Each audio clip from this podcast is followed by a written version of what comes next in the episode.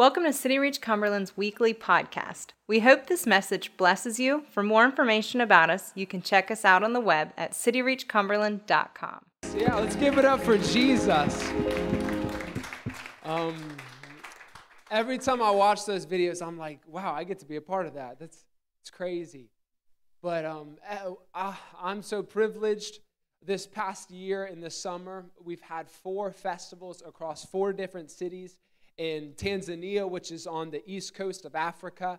And we've seen, uh, we've preached the gospel of Jesus to over 650,000 people in those four, three and a half and we've seen so many people who experienced the presence of God, you know, who came into the, the festival field broken and hurting and got to experience the love of Jesus and got to hear that He died for them and that He loves them. And Uh, it's, it's big numbers, but sometimes we forget that in the big numbers, there's intimate stories, you know, that happened to each and every person that came to the festival. And at all the festivals, we saw, I don't know, you don't see it as much in America, but deliverance is taking place. People who have been possessed by demons who are being set free. Um, that means that their spirit, their soul, their mind, their will, their emotions, and their body is taken over and in control. And there was people who were, were who were sick. Uh, there was a lady who you saw dancing around who came with crutches, who couldn't walk, and when we prayed for her, Jesus healed her. Just in the last festival we were at, we had four blind, four deaf ears that popped open. And let's just give Jesus glory. And I want to say what happens in Africa happens in America. You know, the same God, the same Holy Spirit. But it's when we step out in that faith and say, okay, Jesus, let me pray for this person, even when it might seem scary. Or, okay, Holy Spirit, lead me to someone um, in, in Walmart, in what's a shopping place in, in Maryland, in Shop and Save, in Dollar General. But God is still moving here. And I know that He's moving through so many in each and every one of you. And thank you, because you are a part of this. Um, you are um, supporting me one of my biggest supporters. So I just want to say thank you so much um, for allowing me to, to, be in Africa and to do what I do. And I'll tell you a little bit about what I do. I am the Book of Acts training camp leader, so I get to train evangelists who are usually younger, around 50, in each of the cities that we go to. Um, so over the past year, we trained a, little over 3,000 people in all four of those cities who are still now continuing. Uh, we equip them with street equipment, so they're still continuing preaching the gospel, um, laying their hands on the sick, um, leading people into deliverance on the streets of their cities. And um, I want to have Olivia come up and to share with you one of those stories. Because when we hear those numbers of 200 deliverances, 650,000 people, it, we can get lost in the numbers. But there's one, you know, I love City Reach, there's the one who has been touched by Jesus. So Olivia has a story that she wants to share with you, and here she is. Good morning. Hi, I'm Olivia.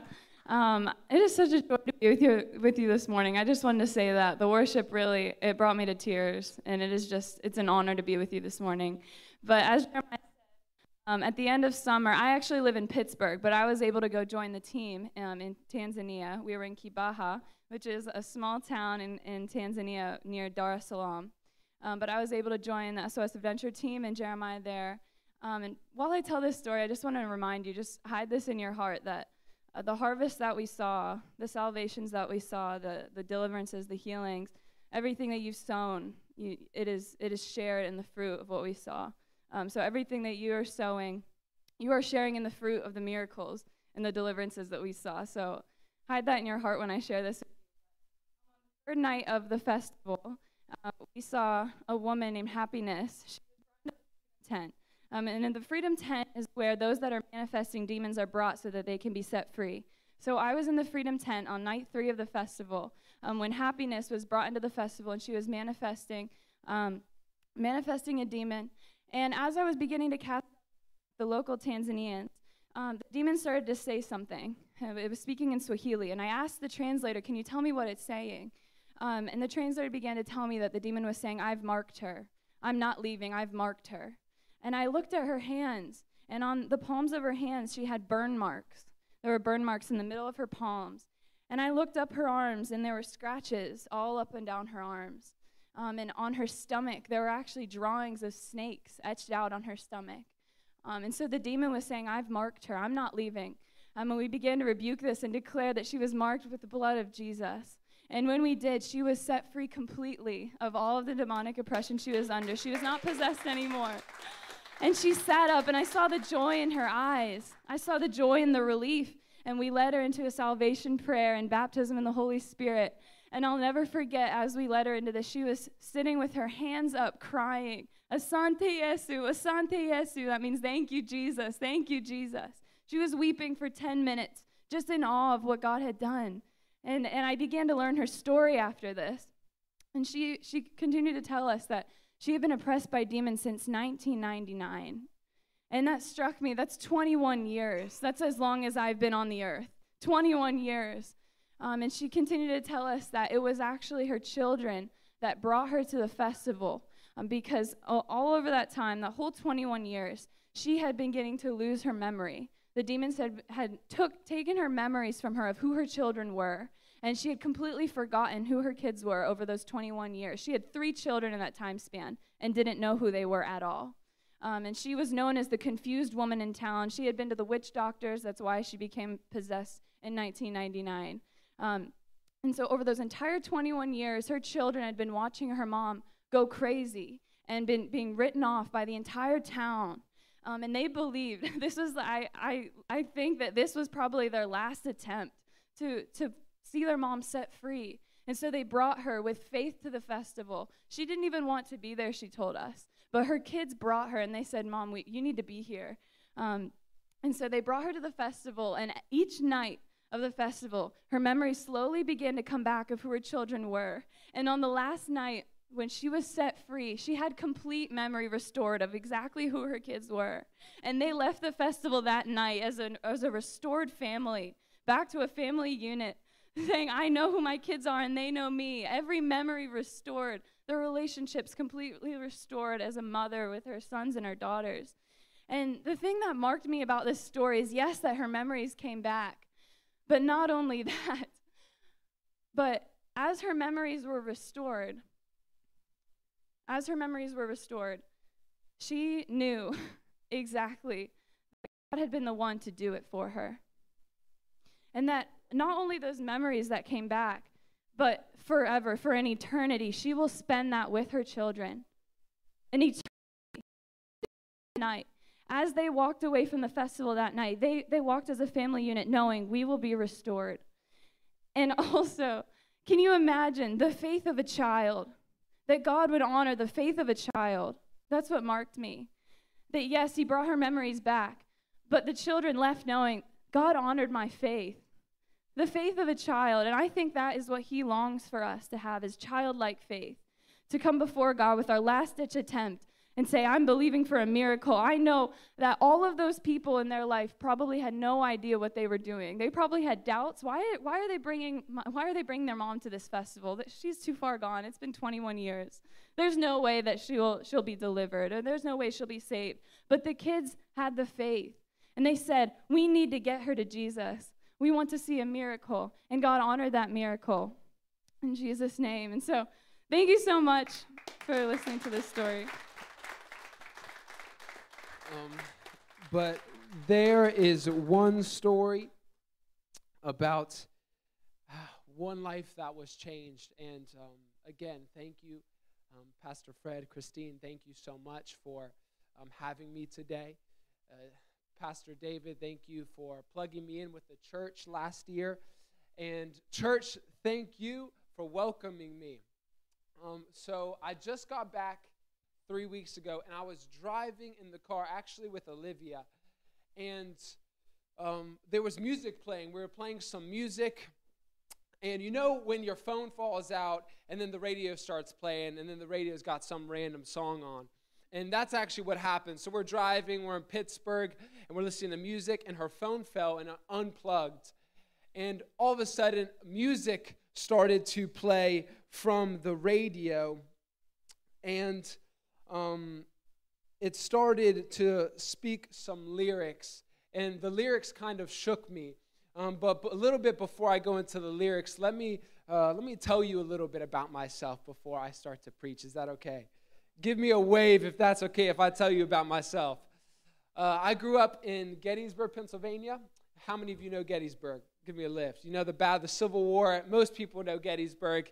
Um, I know nothing about the history. I don't, which is sad because I lived there for so long. So don't ask me any questions. No, I grew up in Gettysburg uh, in a wonderful family.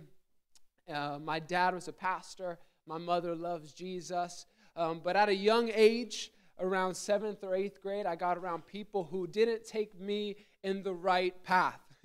so I remember, I think the first time I got into drugs was around seventh grade and eighth grade and continuing into my high school years. Um, and it was fun.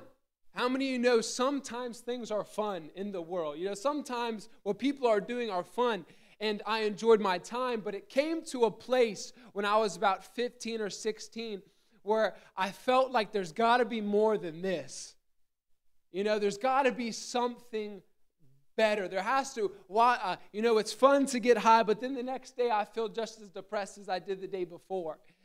And I remember um, I was sitting in my room one day, and my dad came in he said, Hey, Jeremiah, uh, we need to talk to you. And he came back out and he told me that my family was going to be moving from Gettysburg to Pittsburgh, Pennsylvania. So immediately I was like, Heck no, I don't want to go to Pittsburgh. You know, all my friends are here. And I actually had the opportunity to stay in that place because some of my friends had opened up their home. But you see, there was something in, there was, a, there was like a pool in my heart that felt, should I stay in Gettysburg or should I go to Pittsburgh? And it's funny because I was in a youth service um, the week before, and usually as a, as a kid, I would just write off what the pastor was saying. You know, the pastor comes up, that's my time to get my phone out, to hang out, and then once he's done, I'll, I'll you know, I'll go back to my life. But for some reason, the week prior, I was listening to that sermon, and the youth pastor talked about how he had to leave his friends to follow something that God had for him. He, and, and I remember him saying that, and something in my heart, deep down, was like, I need to do that. And I remember praying in my head, hey, God, if you're real, I need your help because I can't leave my friends. You know, they're all I have. They're all I have. And, I, and, and fast forward a week later, my dad comes in and says, We're moving. And all of a sudden, I know deep down in my heart that this God may be real because now I have a way to leave my friends. And he answered that prayer. And I was sitting in my friend's basement. I told my dad I didn't want to go. And I was making plans to stay in Gettysburg. And I was sitting, um, I was high, and I was on my, on my friend's couch. And all of a sudden, I felt like there was a bright light on me not, phys- not physically a bright light, but l- such a, like eyes, someone looking down at me. And I felt like all of my shame, all of my brokenness, all of my hurt was open. You know, when, when, when you can't hide something. And I heard the audible voice of the Holy Spirit. Only time I've ever heard the audible voice of the Holy Spirit. And I heard, I've made you for more than this. And I remember looking at my friends because it sounded like a, an authoritative voice. I looked at my friends because I thought they had heard it too, because I was like, that was loud. And I looked at them and they were just doing their stuff, and I began to cry.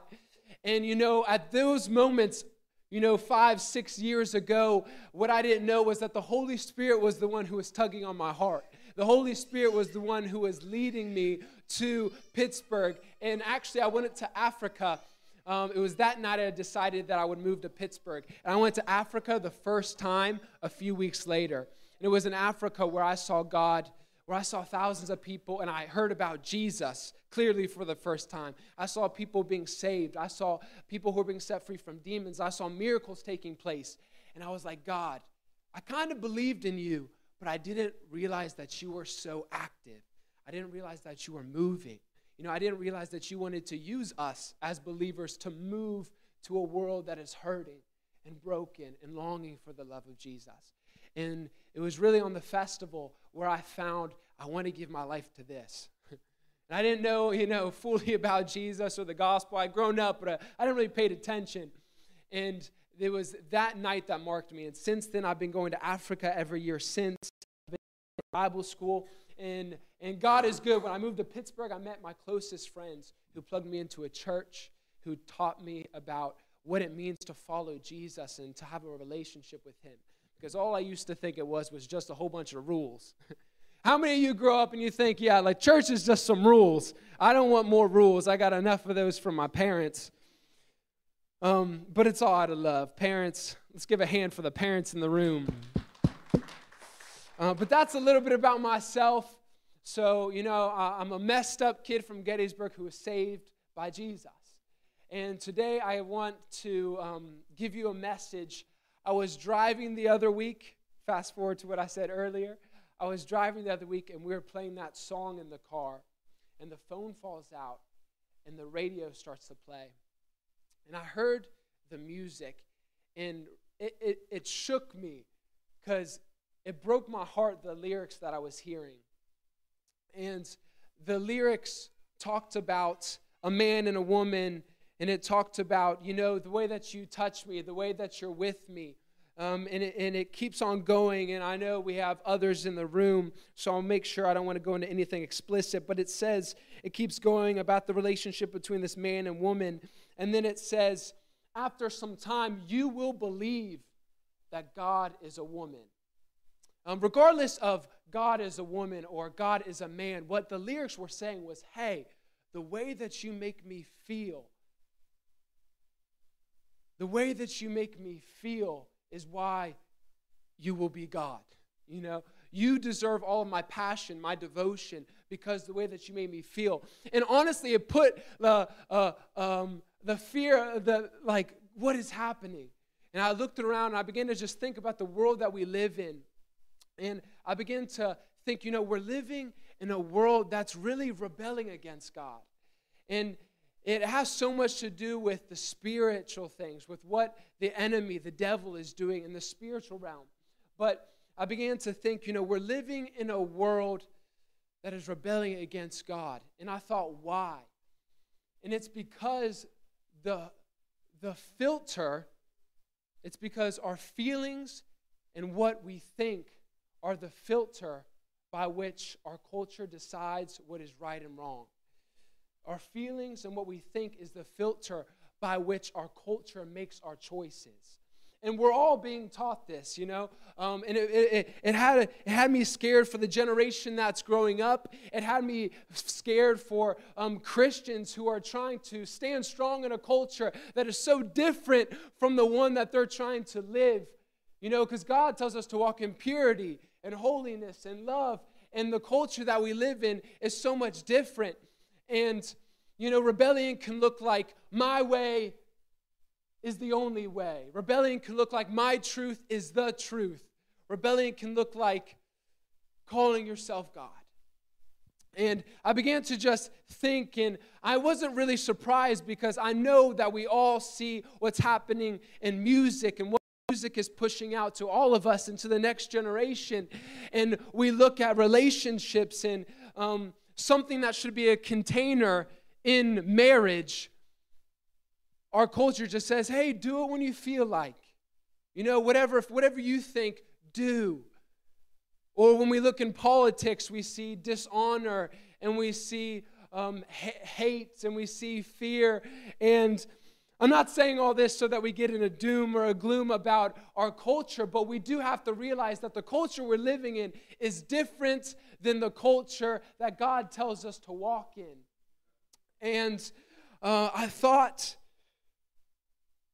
I even want to say in schools, you know, in schools, kids are, are growing up and they're being taught, hey, what you feel is who you are, rather than who you've been created to be. In relationships, we see, hey, date who you want if it feels right. If you think it's right, do it.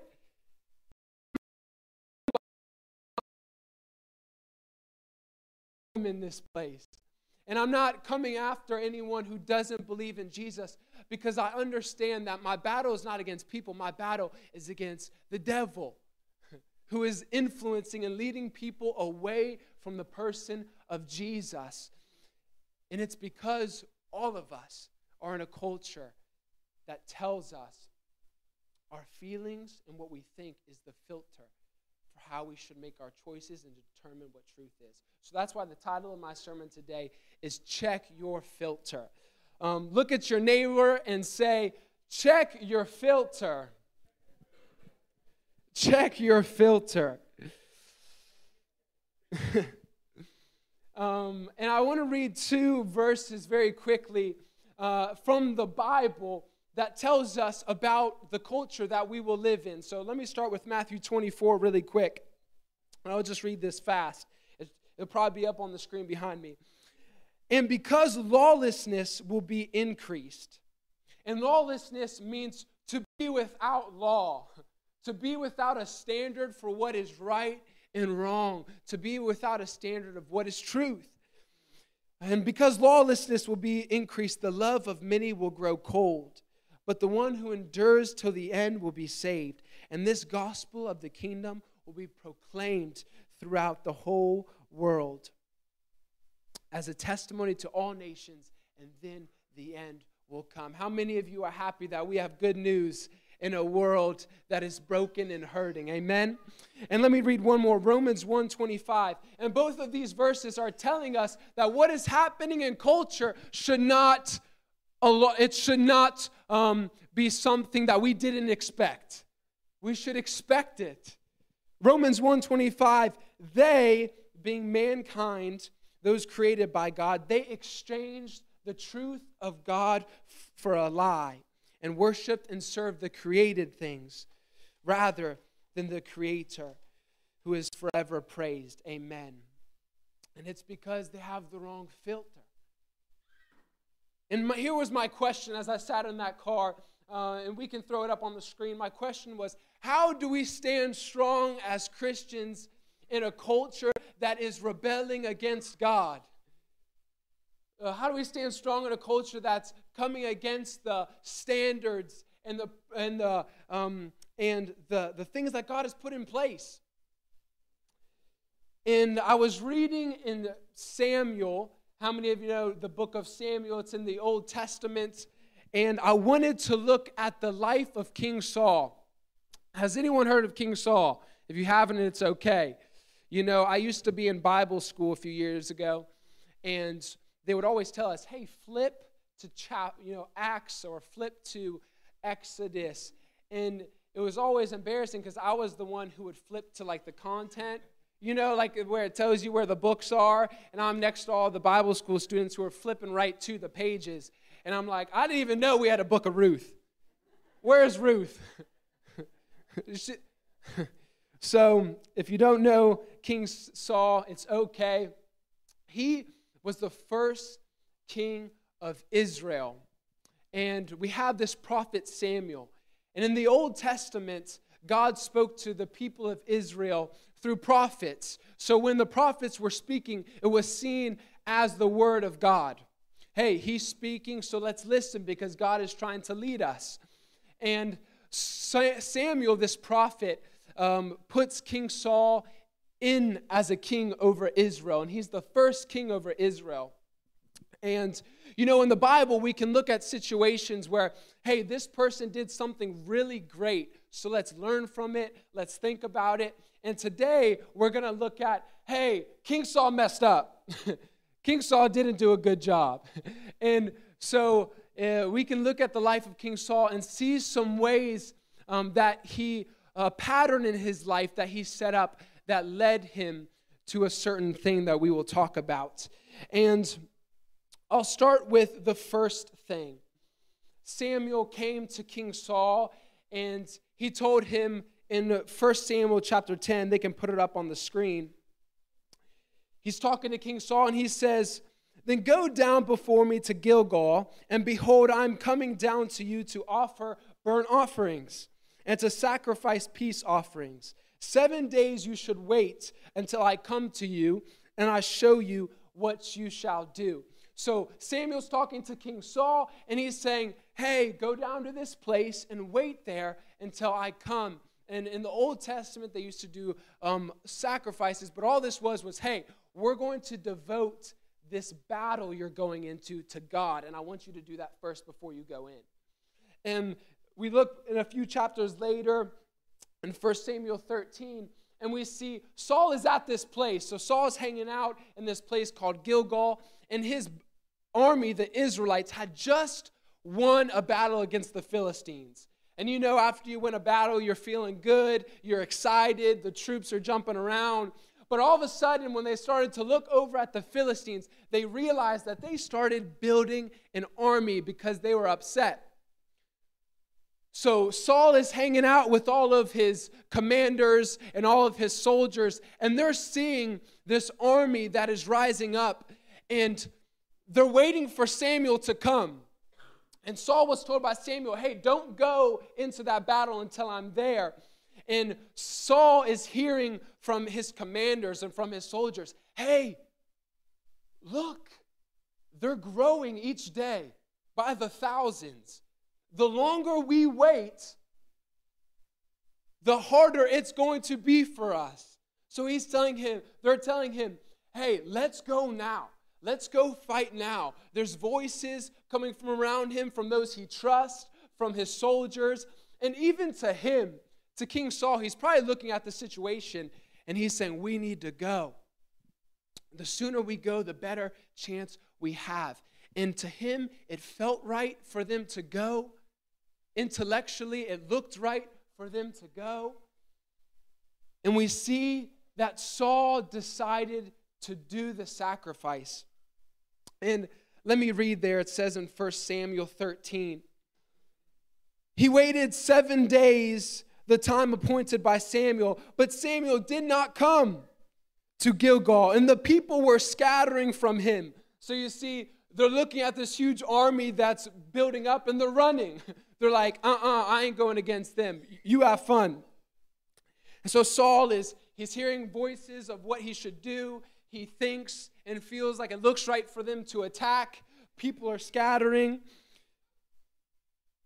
So Saul said, Bring the burnt offering here to me and the peace offerings. And he offered the burnt offering. As soon as he had finished offering the burnt offering, behold, Samuel came. And Saul went out to meet him and greet him. And Samuel said, What have you done?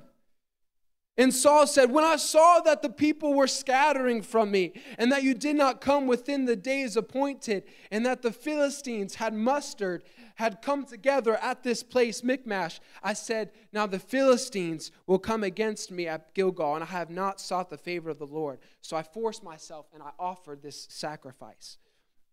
And Samuel said to Saul, You have done foolishly. You have not kept the commandment of the Lord your God with which he commanded you. For then the Lord would have established your kingdom over Israel forever. But now your kingdom shall not continue. And then it continues talking about a new king. But what I want to say is that the filter that Saul used to make his choices was the voices that were around him, was what he felt and what he thought would be best. But it led him, look, we see what it led him. It says, If you would have listened to me, Saul, your kingdom would have been established forever. And sometimes there's things in this life that they look good, it feels good, but it's not the best. And God has put things principles and standards in place not to control us, but to protect us.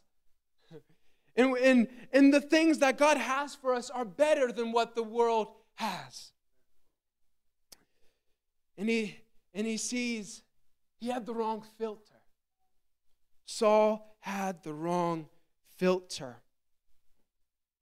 And if he would have had the right one, his kingdom would have been established forever and he rebelled against God. And I don't want to put condemnation because how many of know none of us are perfect? Amen. But we have a perfect God, a perfect Jesus who died for us so that through faith we could have life.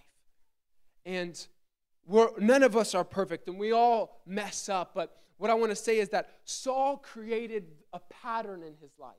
It wasn't this one circumstance where his filter um, for how he made his choices was his thoughts and his feelings, but it was a pattern that he built in his life that led him away from God and led him um, to, to really fall to the voices that were around him.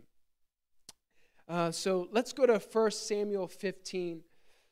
Uh, and let me give you some context to this. Now, now we're looking at another story. So it's a little bit after, and Samuel comes back. Hey, okay, to go against the Amalekites, this people group. You know, this people group had constantly attacked Israel multiple times. They were known for attacking Israel when they shouldn't have, when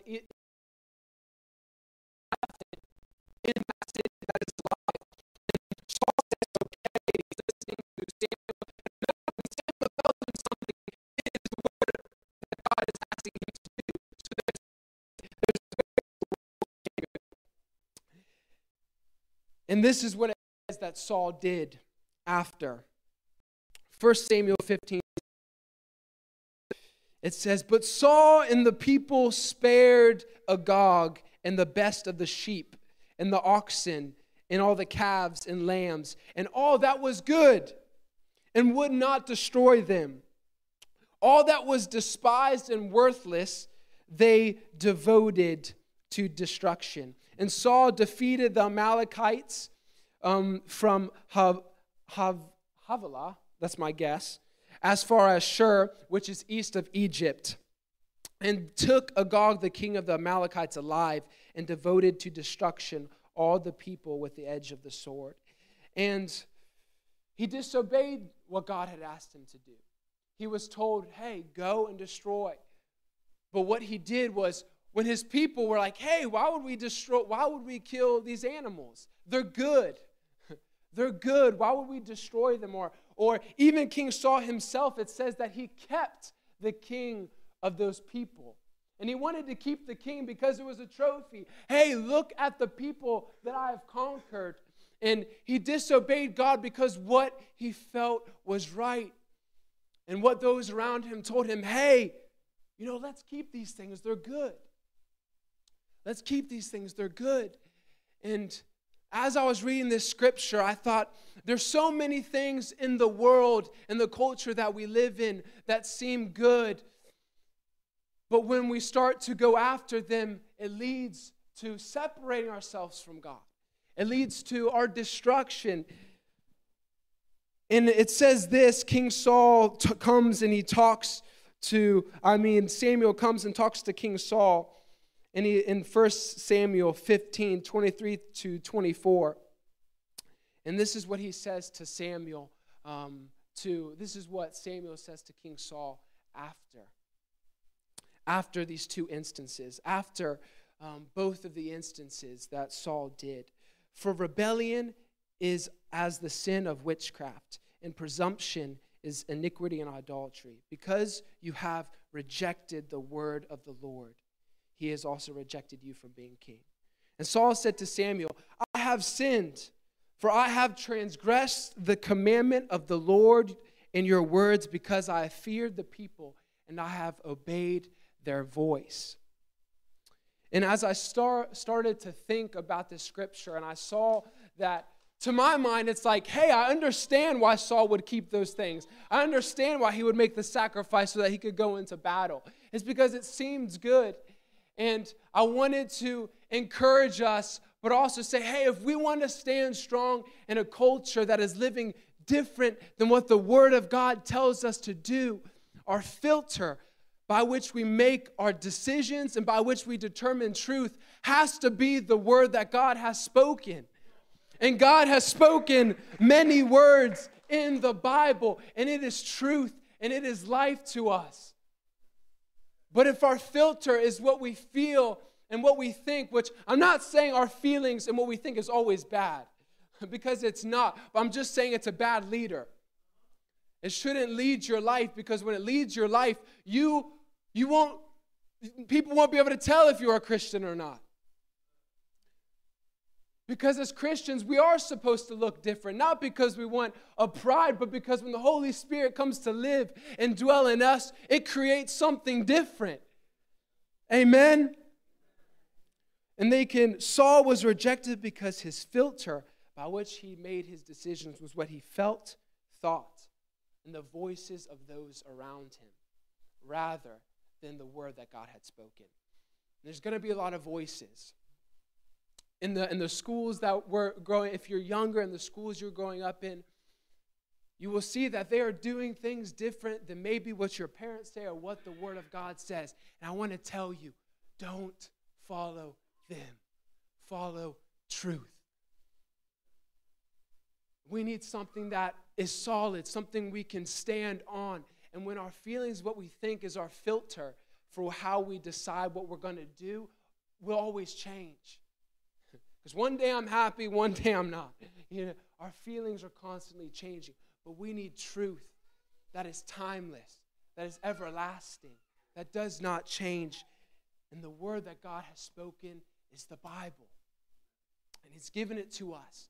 And when we allow the word of God to be our filter, when we make decisions, when we determine what truth is, we will be able to stand strong in a culture that is so much different than God's culture.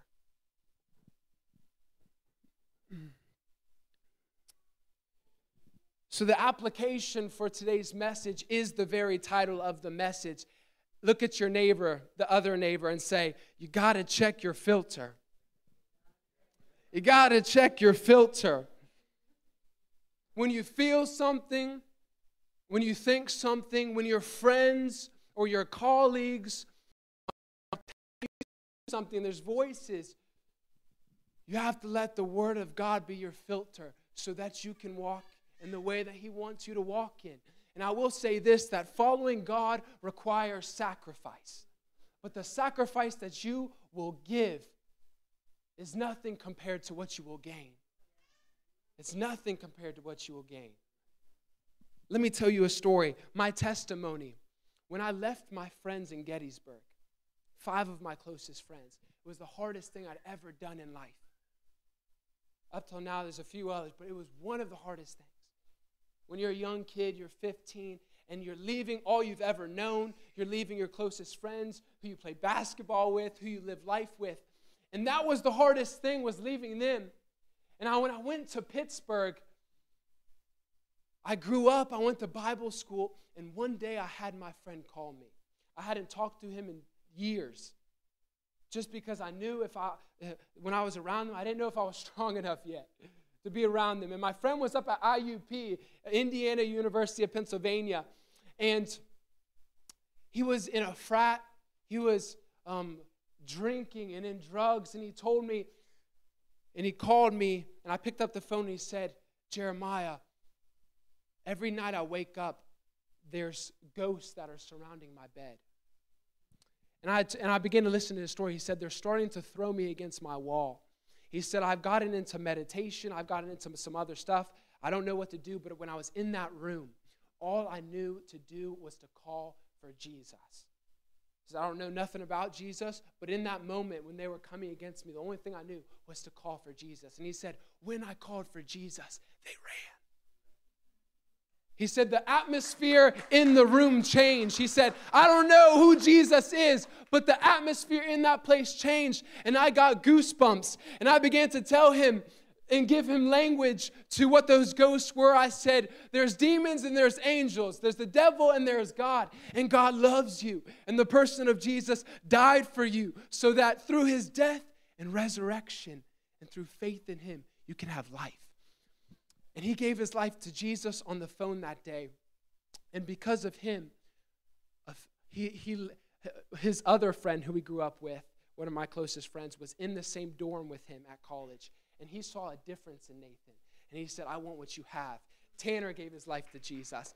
And then my friend Trevor, he said, Hey, I grew up in church, but something's going on with these guys. So he started to to come to our weekly Bible study that we'd have. And then Nathan led our friend Kyle to Jesus. And I'm telling you, now I live in Pittsburgh with five of my closest friends who I got to baptize in a lake because what I gave up, and not me, but by grace, by the Holy Spirit. And so you're gonna have to give up things that you feel is right you're gonna have to give up some friends, maybe. You're gonna have to give up a relationship. You're gonna have to give up a workplace. But I'm telling you, it's, it's, it doesn't matter. Because in the end, God will do abundantly what you think. Saul lost the kingdom, but he could have had everything. He says, Your kingdom could have lasted if you would have just obeyed me and trusted me. And maybe you're not a Christian here and you say, Well, maybe I don't trust the Word of God. Well, I'm telling you, start to dig into it. I could go into another sermon about the history of the Bible and archaeological findings of the Bible, but that doesn't matter now. Because God's not scared of your questions, He loves your questions. And don't run from the questions you have, but run into them, run to them. Because in the end, you will find the person of Jesus. But I had, when I was in the car, I had such an urgency that I felt was from the Holy Spirit that there's Christians and there's people. How do we stand when culture is so attractive? When culture, when there's so many voices, when we feel something so strongly. And as I read this, that's what I came to. It's our filter. How are we filtered? What is our filter? Is it the Word of God or is it our feelings and what we think? And I want to say this City Reach Cumberland, when you become a church, which I know you are, but when you become a church, that the word that God has spoken will be your filter. You will start to have a culture that is different than the culture that you are in. And it, and it may repel some, but it will attract many. And they will say, What is going on at that church? Why do they love like that? Why do they honor like that? When I'm around them, they have such hospitality. Because when the Word of God starts to transform us, we start to walk in His will. We start to walk in the way He wants us to walk. We start to walk in obedience. Let the Word of God be the filter by which you make your decisions, by which you determine truth, and your life will be good. It's funny, not meaning you won't go through hard things, because you will. It's funny because I didn't realize this until after I had uh, created this sermon for today, but in it actually says it right when Samuel is telling appointing Saul as king. He says this to Saul and to the people. Let me just find the verse. He says, It will be well with you, Israel. It will be well with you, Saul, if the both of you fear God, which means to revere Him, to trust in Him, serve Him, and obey His voice, it will be well. And that's for us. Let's, let's let the word that God has spoken become our filter, and we will have to sacrifice things. We will have to give things up. But in the end, God will come through. Amen. And in the end, you will be a light in a place that is dark. You will be truth in a place that has no truth. And people will say, There's something different about them that I need. And maybe you're here today and you say, You know, I'm not a Christian, I'm living in this world. We're all living in this world. When I say living in this world, I mean doing things that are opposite of what the Word of God tells us to do. And you're saying, I enjoy it. I enjoy it. I want to tell you today that there's something better. I want to tell you that every word in this Bible, every chapter, every 66 books, it points to the person of Jesus. And the Bible tells us that Jesus is the way, the truth, and the life, and that none can come to the Father except through him. You see, in the hearts of all of us is eternity. We all know that there's more than just this life. There's more than just what I feel and what I think. And the Bible tells us that in the beginning, mankind sinned and separated ourselves from God. And God loved us so much that He sent His Son for each of us. He came on a rescue mission, He came on a mission of love to come to live a perfect life, to die on a cross, and three days later to raise from the dead. And on that cross, He took our sin. And you know, today, maybe you say, Yes, I'm living in the world, and I don't know if I want to turn. I don't know if I want to become a Christian. I don't know if I want to give up the things that I'm living with. I'm come to tell you that Jesus is better. Because where I find myself was a place in hopelessness. And here, everyone can stand up. If we have a pianist, they can come up and, and play on the piano. Thank you so much. You know, when I was 15, I was young, but I found myself in a place that I felt so hopeless. And I was living by what I, how I felt and what I thought was fun and what was right. And it was. But it led to me feeling so empty and so broken and so depressed because there had to be a purpose. There had to be a purpose to why I'm here. Someone had to have made me uniquely, beautifully. I've come to tell you that the Word of God is truth, and the Word tells us that every person in this room was made with a purpose, was made uniquely, was made by the hands of God. And maybe you say, The world is so tempting, but I'm here to tell you when you will give it up, when you will surrender your life and you will say, Jesus, I don't fully know you, but there's something right now, my heart is speaking to me. There's something inside of me that says, You're better. And that's what I had when I sat on that couch. I said, There has to be something better. And the Holy Spirit's in this room right now, and He's moving on the hearts of each of you. And if you are in this room and you say, I've never given my life to Jesus, but today I want to.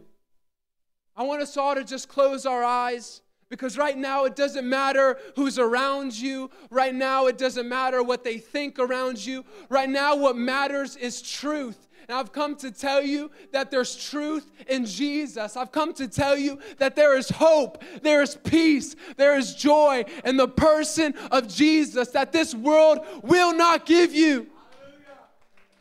I've come to tell you that He came because He loves you. I've come to tell you that He rose from the dead and He's alive today and He's in this room. You can sense Him through His presence. You can't see the air, but you can see its effects. And maybe you're in this room and you say, Jesus, I want to give my life to you. On the count of three, I want to give you that choice. Because the Bible says that while we were still sinners, Christ died for us. When I was in that basement smoking 2,000 years earlier, Jesus knew, and He died for me, and He died for you. When you were living with that person you shouldn't have, he died for you when you were doing those things you shouldn't have. And it's because He loves you, it's because He has something greater for you. And on the count of three, I'm going to ask you to surrender your life to Jesus. And maybe you don't fully know, but something in you is saying, I want to. Uh, then I want you to lift your hand on the count of three. Ready? One, Jesus loves you. Two, He is the only truth. And three, lift up your hand if you want to say yes to Jesus for the first time. If you want to say yes to Jesus for the first time, just lift your hand. And when you're lifting your hand, you're telling him, Jesus, I'm surrendering to you.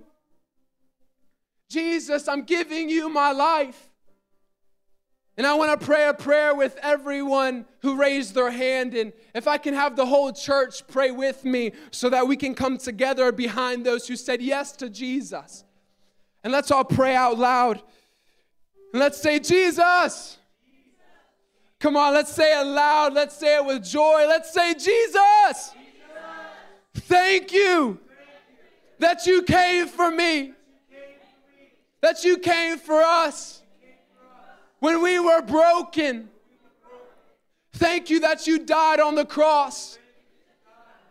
Thank you that you took my sin. Thank you that you rose from the dead.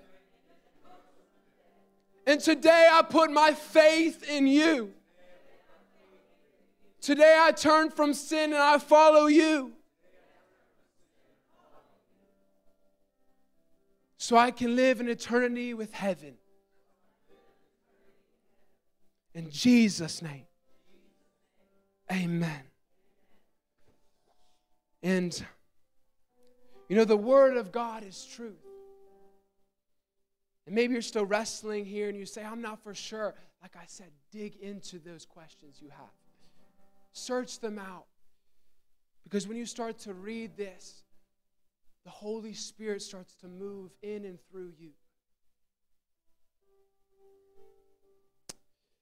You know, the Word of God in Psalm 103, as we were talking to people, it sounded like some people were going through some hard times and some people were sick. And, you know, I believe that Jesus still heals. I believe that the Holy Spirit still moves. I believe that He still sets people free. Psalm 103 says, Bless the Lord, O my soul, and forget not all His benefits who forgives all of our sin and who heals all of our diseases. You know, in Second Peter it says, by his wounds on that cross, by his wounds that he was whipped, we are healed. In Malachi 4, it says, when the sun rises, it rises with healing in its rays.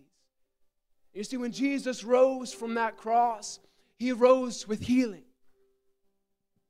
And today, if there's someone in this room and you're struggling uh, with something that you need prayer for healing with, I want to pray with you. We want to pray with you for healing because we believe that God is alive, because we believe that the Word is truth, no matter what I feel or think.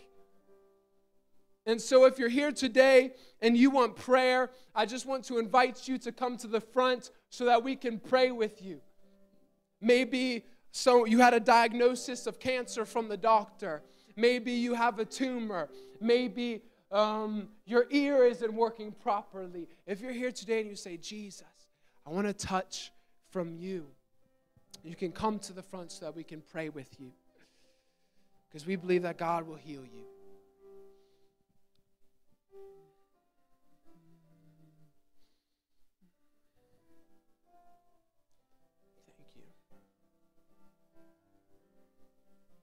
And we can start to pray with them.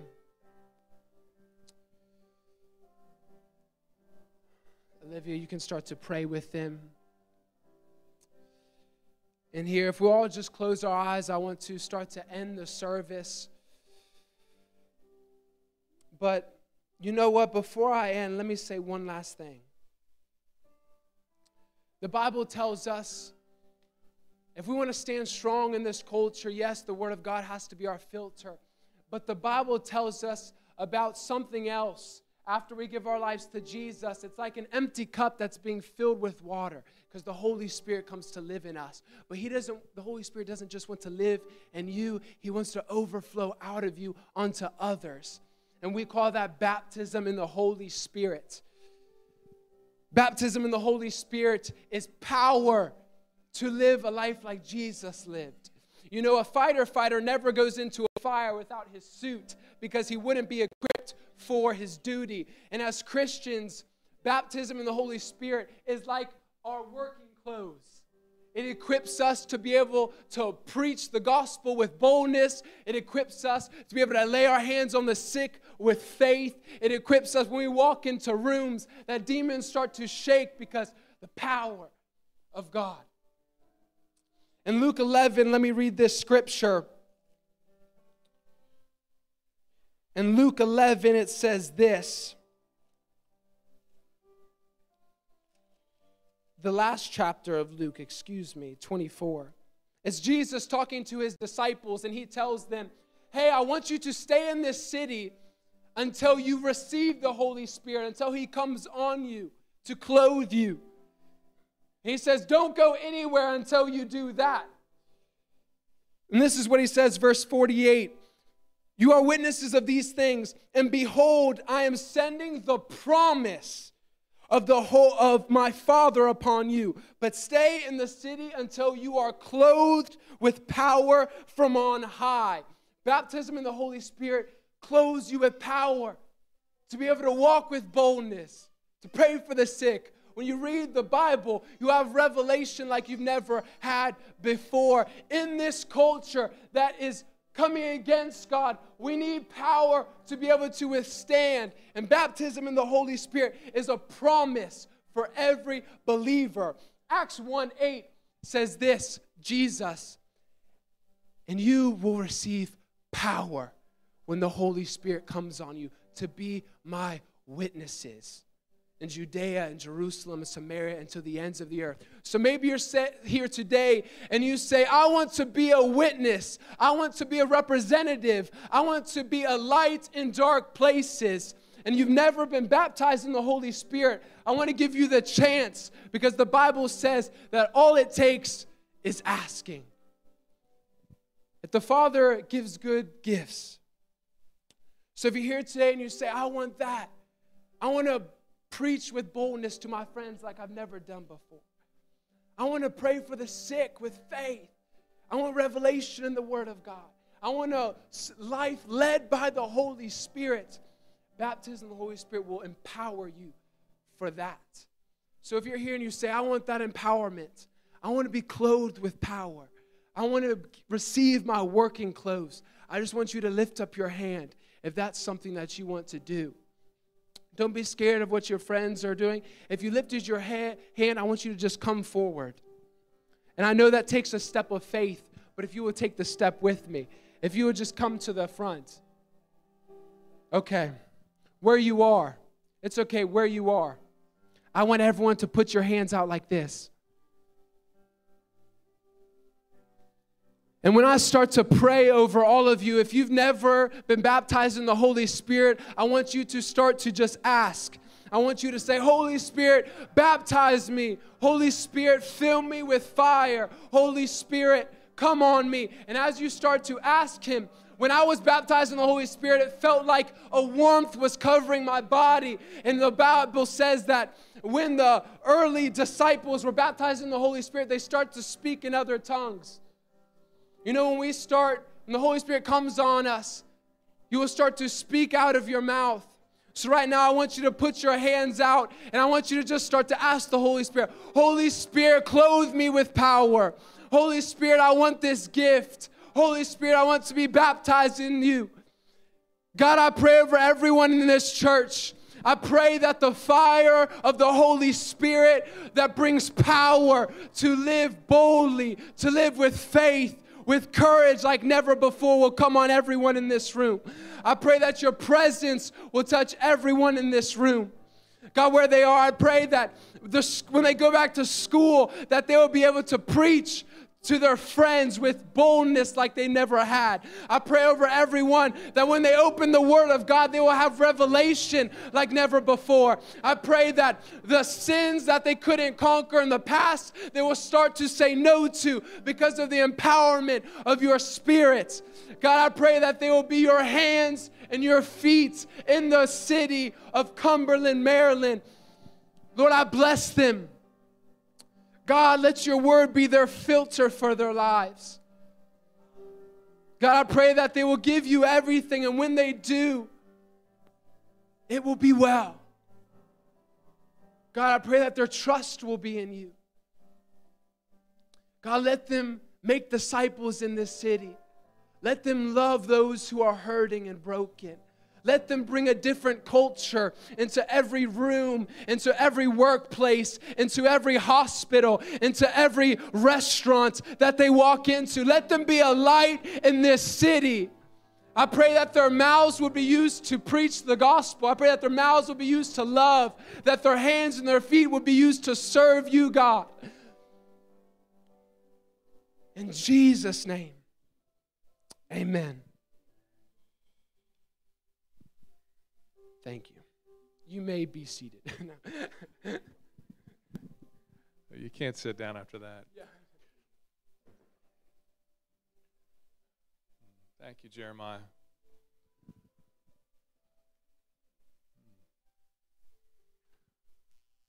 Just reiterate what he said is that, you know, we hear a lot of stories from overseas, but God is the same here as anywhere in the world.